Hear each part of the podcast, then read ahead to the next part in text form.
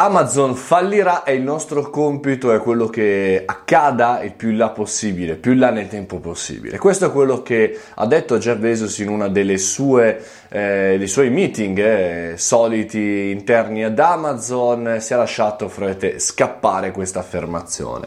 Sinceramente non mi stupisce, ma mi stupisce e mi meraviglia realtà chi la sta condividendo con tanti cuoricini e bacini e gattini perché? Perché è una cosa normale.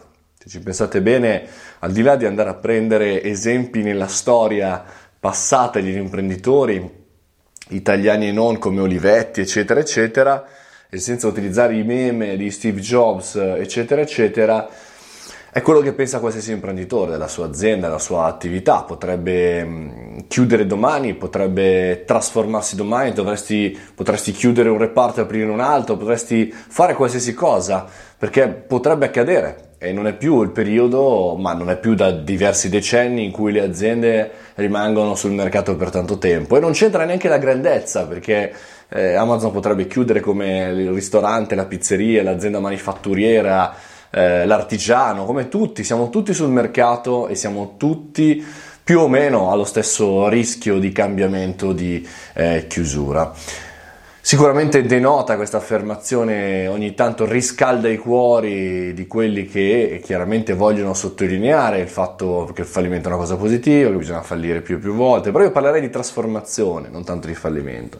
Trasformazione è quello che dice il buon Amazon, trasformare il proprio business in mille cose. È lì che deve lavorare Amazon, ma in realtà devono lavorare tutte le aziende, non tanto nel scoraggiare, allontanare il fallimento, la chiusura di un progetto, ma quello di allenarsi tutti i giorni per anticipare i cambiamenti e trasformare le proprie attività, i propri progetti sempre e comunque per stare sul mercato.